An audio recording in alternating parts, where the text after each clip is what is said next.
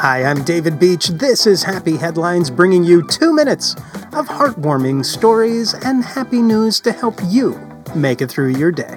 And here is today's story.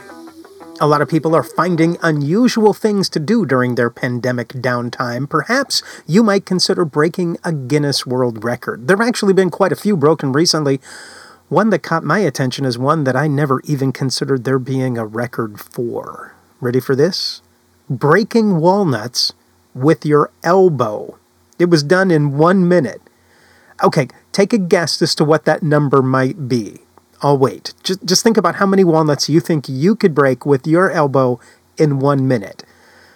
Okay, now was that number above or below 256? Because if you think you can do more than 256, you might pose a threat to Muhammad Rashid because maybe he needs a challenge. After all, he took the title from Prabhakar Reddy and his record of 229. Both of these guys are martial artists, and with skills like that, I'd safe to say you're safe to venture down a dark alley with either of them and need not be worried about being attacked by a gang of ruffian walnuts or coconuts or beverage cans for that matter. Muhammad also holds the title for smashing beverage cans with his elbow and coconuts with his head. So, if you have some free time right now, and who doesn't, why not take a shot? I'm just saying.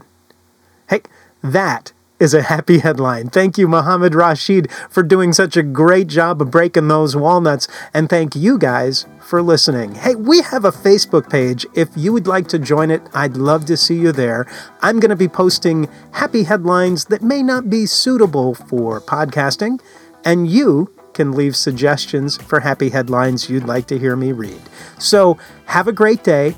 Take care. Stay healthy, stay happy, and go make someone's day.